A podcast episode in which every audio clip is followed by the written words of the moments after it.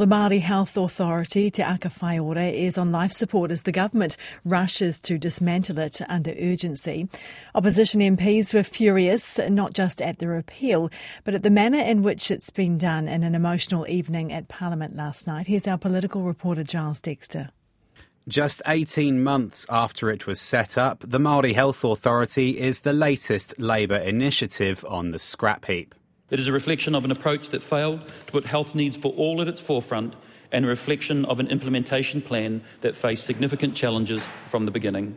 Established by the last government to manage Māori health policies and services and combat overwhelming inequities, the Health Minister, Dr Shane Reti, argued it was simply leading to more bureaucracy.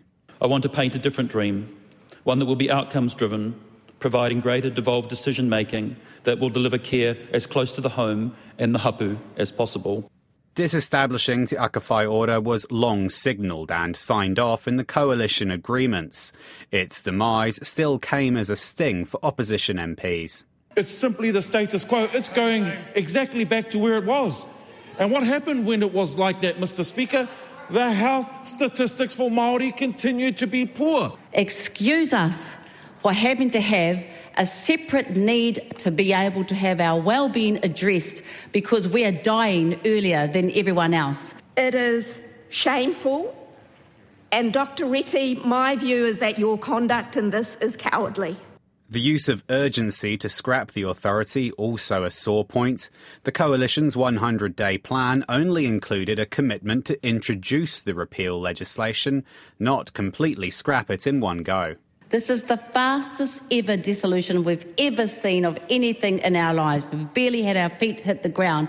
And actually, we're insulted by watching politicians stand up and speak for one to two minutes about kaupapa that are dear, not passionate. They're about life and death for our communities. The Waitangi Tribunal was set to meet tomorrow to challenge the repeal. Green MP Huhana Lyndon said axing the authority before the hearing could take place was a subversion of democracy. There is a strong feeling in our kainga and within iwi that we've been ripped off by this government. In disestablishing Te Aka Whaiora now, we've never got a chance to see the waka grow and reach its full potential. Tiwi Māori is ripped off.